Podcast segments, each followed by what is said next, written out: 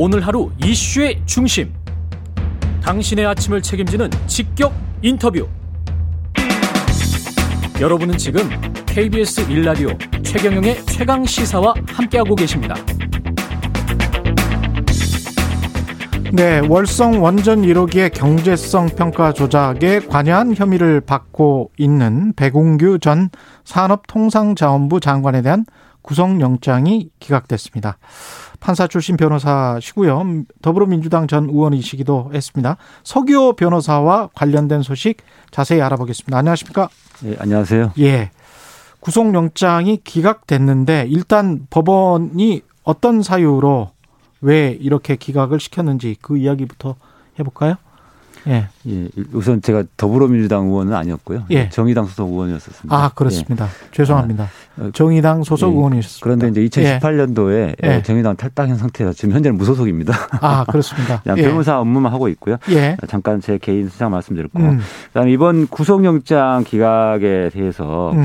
어, 저는 뭐 예상을 했었습니다마는 음. 어, 예상대로 어, 기각이 됐습니다. 음. 정확한 판단이었다고 봅니다. 예. 어, 그 이유는 이 사건이 애시당초에 이 문서를 좀 뭐죠 삭제했던 그 직원들 산자부 직원들에 대한 감사 방해죄 그거야 이제 문서를 이제 막 파괴했으니까 음. 그것은 문제가 되지만 예. 어, 산업부 장관이 그런 것들을 직접 지시를 했다거나 또 경제성 원전에 대한 경제성 조작 을 했다거나 어, 이렇게 하기에는 우리 국민들이 상식적으로 보기에도 그렇게까지 장관이 할 일이 할 이유가 있을까 음. 이런 생각이 들었지 않습니까? 예. 그런 근본적으로는 이 구속영장은 예, 윤석열 검찰총장이 이 현 정권에 대한 수사를 뻗어나가기 위한 어, 무리한 수사였다라는 게 이제 증명된 거라고 생각됩니다. 그렇군요. 예.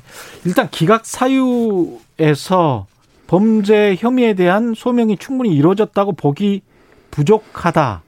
이렇게 이야기를 한 부분이 있고 증거 인멸 염려가 있다고 단정하기도 어렵다. 이렇게 두 부분이 있는데 이런 것들이 어 어떻게 보면 검찰에게는 굉장히 뼈아픈 부분이었던 것 같고요. 이례적으로 근데 570자 분량의 기각 사유를 발표했는데 이게 좀 긴 편이었던 거죠? 예, 매우 매우 긴 편입니다. 매우 긴 편입니까? 아, 예. 왜냐하면요. 예. 일반적으로는 증거 인멸 또는 도주 우려 없음. 예. 이렇게 아, 아 증거인멸 및 도주 우려 없음 이렇게 하거든요. 예. 그러면 이제 열한 글자인데 예. 예. 거기다가 굳이 또 추가한다면은 범죄 사실에 대한 혐, 소명도 부족함 뭐 이런 문구가 추가됩니다. 예. 그래봐야 23자고요. 예. 그런데 570자 분량이라고 하면은 이 왜 내가 이 영장을 기각하는지를 이 담당 판사는 굉장히 구체적으로 써놨다는 것이고 그 이유는 내가 정치권을 눈치 보기 차원에서 기각한 게 아니고 예. 법리적으로 보니까 이거는 충분히 기각될 만한 사안이고 본안 판단에 가서 나중에 기소되더라도 이 음. 무죄 나올 것 같다. 내가 보기에는 그 정도로 굉장히 강 예, 구체적으로 썼다는 거죠. 아, 그것은 영장 담당 판사 올 때 너무 명백하게 이거는 무죄 사유다라는 겁니다. 무죄 사안이다. 아, 그렇군요. 네. 예, 그렇게 보통은 영장 담당 판사가 이렇게 길게 안 쓰고 예. 아까 말한 것처럼 23글자 안에서 그러니까 예, 대부분은 증거인멸 또는 도주 우려 없음 이게 가장 기본이고요. 음. 왜냐하면은 소명이 충분한지 아닌지 무죄 가능성 이 있는지 없는지는 영장 담당 판사가 원래 판단하면 안 되는 겁니다. 예. 근데도 보통 가끔씩 이제 영장 담당 판사가 소명이 부족하다 이런 표현을 쓰기도 하는데 그것은 예. 너무 명백해서 이거는 이 음, 무죄가 너무 명백해서 어. 무죄가 명백한 것에 완화된 표현 같은 예, 그렇죠. 겁니까? 거의 무죄, 무죄가 명백한 사안인데 이런 거를 어떻게 구속영장을 청구하냐라고 예. 하는 차원에서 어, 할때 주로 소명이 부족함 이 부분도 추가시킵니다. 그럼 이것만 보면 직권 남용 혐의가 안 된다, 성립되지 않는다 이렇게 판단할 수 있는 건가요? 그렇죠. 지금 예. 현재까지 검찰이 수사한 바 수사한 부분만 봐서는 예. 예, 직권남용죄가 예, 성립되지 않는데 예. 무리하게 지금 수사하고 있다. 음. 이거 기소해봤자 무죄 나올 것 같다. 라고 이제 선언한 거죠. 그게 이제 한편으로는 예. 그러니까 수사를 좀 더 충분히 더 해서 예. 나중에 별도로 새로운 증거를 보강해서 어 기, 구속영장을 청구하든지 아니면 기소해라 이런 것들을 미리 이제 뭐라 해야 되나 이제 경고를 주는 셈이기도 합니다. 그럼 재판부의 영장 기각과 백 전 장관이 영장 실질 심사에 앞서서 이런 말을 했단 말이죠. 월성 원전 조기 폐쇄는 국민의 안전을 최우선으로 한 국정 과제. 그냥 행정적으로 그냥 일을 처리했던 것이고 장관 재임 때 법과 원칙에 근거해 적법 절차로 업무를 처리했다. 이렇게 이야기를 한 건데 이게 재판부의 영장 기각 심사의 내용과 일치하는 부분이 있는 겁니까? 비슷한 취지입니까? 아주 정확하게 일치하는 겁니다. 아, 네. 그래요? 그러니까 예. 백운규 장관이 말했던 그 내용 한마디로 말하면 이제 행정 장관으로서 업무상 행정상 했던 그런 음, 어, 정당한 업무였다. 예. 어, 그다음에 그 과정에서 어, 적법 절차를 위반한 사실이 없다. 음. 예. 그래서 경제성 평가를 조작했다 이런 표현을 해서 불법이 있었던 것처럼 지금 언론에 많이 보도됐는데 예. 그게 아니라는 거죠. 그, 예, 그런 예. 부분들에 대해서 이 백운규 장관의 그 소명을 어, 해명을 음. 판사가 사실상 거의 다 받아들인 셈이다. 근데 충의가 다른 문제일 수가 있는데 경제성 평가를 실제로 밑단에서는 조작이 됐다라고 우리가 가정을 한다면 그 조작을 했다는 것과 백운규 장관이 지시를 했다는 것은 또 다른 문제일 수도 있겠습니다. 어, 만약에 그렇습니다. 경제성 평가 조작이 사실이라고 밝혀진다고 하더라도 예, 그렇습니다. 예. 아, 실무 단위에서 음. 그러니까 예를 들어 장관이 이 부분을 좀 문제가 있어 보이는데 이걸 좀 다시 한번 검토해 봐라. 예. 그래서 어떤 경제성 평가에 대한 보고서가 올라왔을 때 예. 다시 검토해 보라. 이렇게 어떤 추상적으로 지시할 수는 있, 지 않습니까? 예. 예. 그랬을 때 어, 밑에 공무원들이 그 장관의 취지를 이제 나름대로 해석을 해가지고 아 이것은 무조건 하지 말라는 거구나 음. 경제성 평가에서 이거 다시 해가지고 어 원전을 중단시키라는 거구나라고 음. 해서 어 과잉 해석해서 과잉, 그렇죠 과잉 음. 해석해가지고 어 보고서를 이 어떤 정상적인 절차에 따라서 어, 어 평 가서를 보고서를 작성하지 않고 뭐 완전히 근본적으로 조작하는 수준으로 했다든지. 지금 현재 언론 보도만 봐서는 어, 실무 단위에서 어떤 식으로 평가가 조작됐다는 건지 조작이라는 표현을 쓰는데 조작이라는 표현을 쓰려면은 어, 완전히 새롭게 바꿔야 되지 않습니까? 예. 그래서 그저 그런 부분에 대한 구체적인 내용들이 아직 나오지는 않았는데 음. 어 예를 들면 이번에 이제 두 명이 구속된 공무원들이 산업장, 문서를 예. 삭제했잖아요. 예, 문서를 그렇죠. 삭제한 거는 명확하게 범죄인데 그렇죠. 그런 수준으로 조작이 어떻게 이루어졌다는 건지에 대한 것이 아직 안 나와서 저도 잘 모르겠습니다만은 음. 설령 그런 부분이 실무단에서 있었다 할지라도 예. 장관이 그런 부분까지 세세적으로 구체적으로 이러 이렇게 이렇게 해서 조작해 보통 이렇게 지시하지는 않는단 말이죠. 그렇겠죠. 예. 장관은 보통 알아서 이렇게 음. 평가를 다시 해와 보통 이렇게 음. 하죠. 음. 그러니까 충의가 다른 문제들이 여러 가지가 있는데 거기에 고리를 계속 위로 쌓아 올린 거군요. 검찰이. 근데 검찰 입장에서 봤을 때는 이거가 기각 사유를 보고 반발을 해서 재청구를 하겠다라고 하면 법원이 받아들일 가능성 지금으로서는 어떻게 생각하십니까? 음, 전혀 없다고 봅니다. 아, 왜냐하면 전혀 없다. 예. 애시당초에 장관이 그런 세부적이고 구체적인 평, 가 조작을 지시한다는 것 자체가 상상하기 어렵거든요. 예. 네, 그것은 뭐 현 정부뿐만 아니라 뭐 저기 이명박 박근혜 정부 하에서도 그런 일까지는 흔히 벌어지지는 않습니다. 그렇군요. 예. 그러면 백 전 장관의 경우도 지금 결국은 수사의 난항을 겪을 것으로 보이는데 그 윗선 청와대 지시 여부 이게 기본적으로 정권의 부정부패였다. 뭐 이런 이야기 언론에 많이 흘러나왔었는데 거기에 대한 수사는 별로 갈 가능성이 별로 없습니다. 지금 이런 상황이면. 네. 그 다음에 또 한 가지 우리가 예. 그 주목해야 될 부분은 예. 이, 이, 부분을 자꾸 청와대 지시하에서 이제 전 백, 백운기 장관이 이제 어떤 실행을 하고 뭐 음. 이런 형태로 지금 구성을 하고 있는데 예. 그런 부분들이 뭐 과거 이명박 박근혜 정부 시절에 그 블랙리스트라든지 뭐 이런 이런 거하고 비슷하게 이제 구성하려고 하는 것 같았습니다. 예. 그런데 그러려면은 어떤 이유가 있어야 되거든요. 왜왜 이걸 이렇게까지 무리하게 예, 원전을 즉시 가동을 중단시키려고 평, 평가를 조작하지 할 동기가 뭐냐 예. 이게 좀 나와야 되는데 그 동기가 나, 오지 않습니다. 예를 들면 박근혜 정부 시절에 그런 블랙리스트 건은 어떤 동기가 있단 말이죠. 예.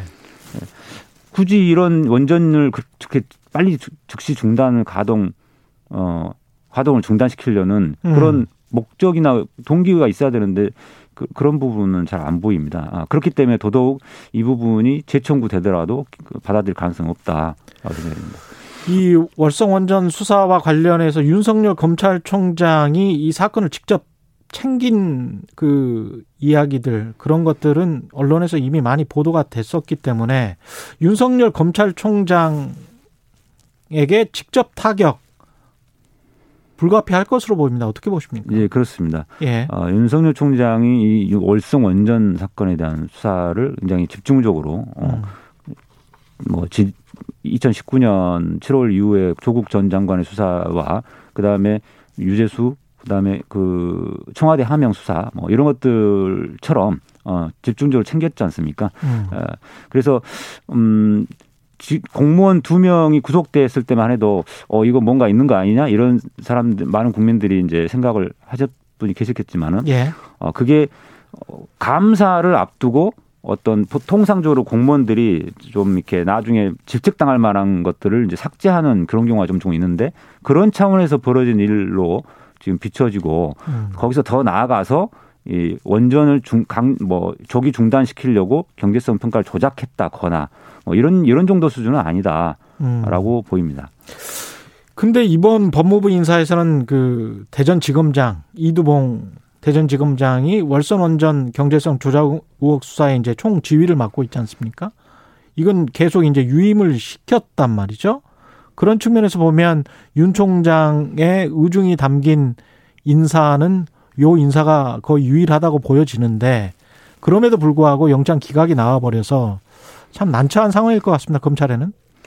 예, 법, 음, 그렇습니다. 이번에 음. 그 이, 이두봉, 예, 이두봉, 이두봉 예. 지검장 예. 이분을 이제 유임시켰다는 거는 에, 뭐 이, 이거를 이제 만약에 이, 이 월성원전 수사를 담당하고 있는 대전지검장을 막 이제 교체해버리면 예. 이 원전 수사에 를 막으려는 어떤 청와대가 막으려고 하는 것처럼 비춰지기 때문에 아니 그게 아니라는 것을 이제 확인시켜주는 측면도 있고 또한 음. 가지는 어 이게 어차피 수사를 뻗어 나가 봐야 어뭐 배군구 장관을 비롯해서 청와대까지 뻗어 나갈 만한 사안이 아니다. 음. 예, 객관적으로도 그 이제 떳떳하기 때문에 당당하기 예. 때문에 예, 법무부에서 그 이 부분 유임시켰다고 보고요. 당연히 이제 윤석열 총장에게는 이제 타격이 가겠죠. 이렇게 보면은 검찰이 이게 정치적으로 이 사건을 부풀린 거라고 봐야 하나요? 언론이 부풀리거나 또는 뭐 정치권이 부풀린 거라고 봐야 되나요? 음. 어, 말씀하신 세 가지 세 가지가 다 한꺼번에 예. 같이 어, 거의 저는 제가 보기 제 개인적인 견해로는 공모 수준으로 부풀렸다고 봅니다. 아, 네. 그래요? 정치권, 검찰, 언론이 그렇다면 여권을 중심으로 해서 그 기존에 나왔던 어떤 입장들이겠죠. 정부 정책에 대해서 과도하게 정치 수사를 했다. 검찰권 남용이다.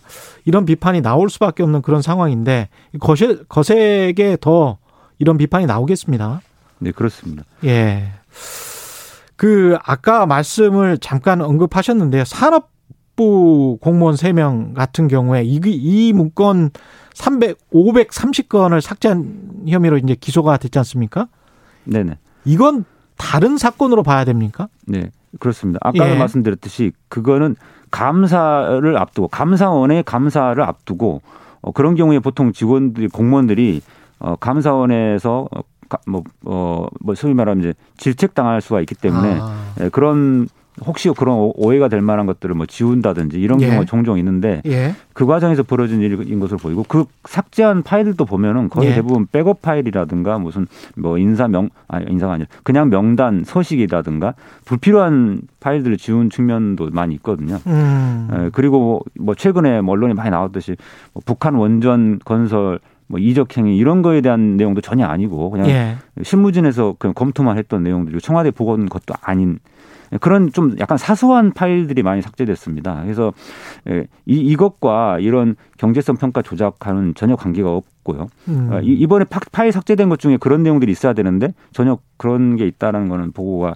되어 있지 않습니다. 아, 경제성 평가 조작과 감사를 앞두고 파일을 삭제한 것하고는 달리 봐야 된다. 층위가 네. 다른 문제다. 그런 말씀을 하시는 것 같고요. 사안 자체도 다르고 그 예. 그 삭제된 파일 자체가 어, 그런 경제성 평가 조작과 관련된 파일이 없습니다.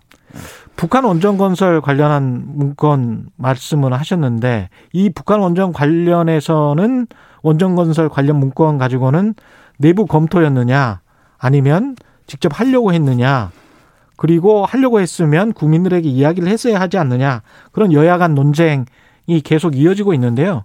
북한 원전 문건 논란은 어떻게 보십니까? 뭐 산업부에서 공개했듯이 어그그 그 문건에는 내부 검토용이라고만 써 있고 예. 어, 청와대에 보고한 게 아니라는 게 명확하게 나와 있지 않습니까? 예. 어, 그렇기 때문에 그 부분은 이제 보궐선거를 앞두고 이제 국민의힘 쪽에서 이제 선거를 위해서 어, 과도하게 부풀린 측면이 있다고 봅니다. 오히려. 그 행정부가 어떤 일을 내부 검토든 뭐든 간에요. 가령 이제 과장이든 국장이든 뭔가를 검토해서 문건을 만들잖아요. 네 그러면 그 의원까지 하셨기 때문에 변호사님 입장에서는 어떻게 보십니까? 이거를 언제 정도의 국민들에게 공개하거나 언론에 공개하는 게 그 투명한 공개 행정일까요?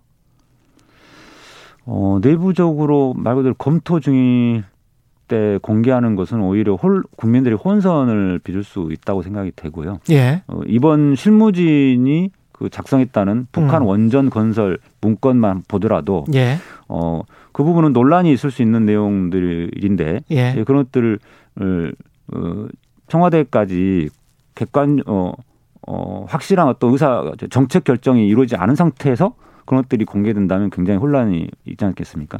그래서 그, 네. 뭐 자, 적어도 장관의 결재까지는 나야 음. 이 부분이 어, 공개 대상이 되지 않을까 이런 생각이 듭니다. 근데 이제 문건을 그렇게 이제 별다른 문건이 아니었다면 왜 삭제를 음. 그냥 겁먹어서 그런 겁니까? 아니면 왜 삭제를 하는 거죠? 어, 이번에 그 파일이 백업 파일이라는 거지 않습니까? 예. 그걸 보면은 불필요한 파일이어서 삭제한 측면이 일단 하나 있고요. 예. 원본이 따로 있, 다는 만약에 음. 이거 진, 짜 숨기고 싶은 거였다고 하면 숨기려는 예. 목적이라면 원본도 지워야 되는 건데 원본을 삭제 안 한 걸 보면은 음. 어.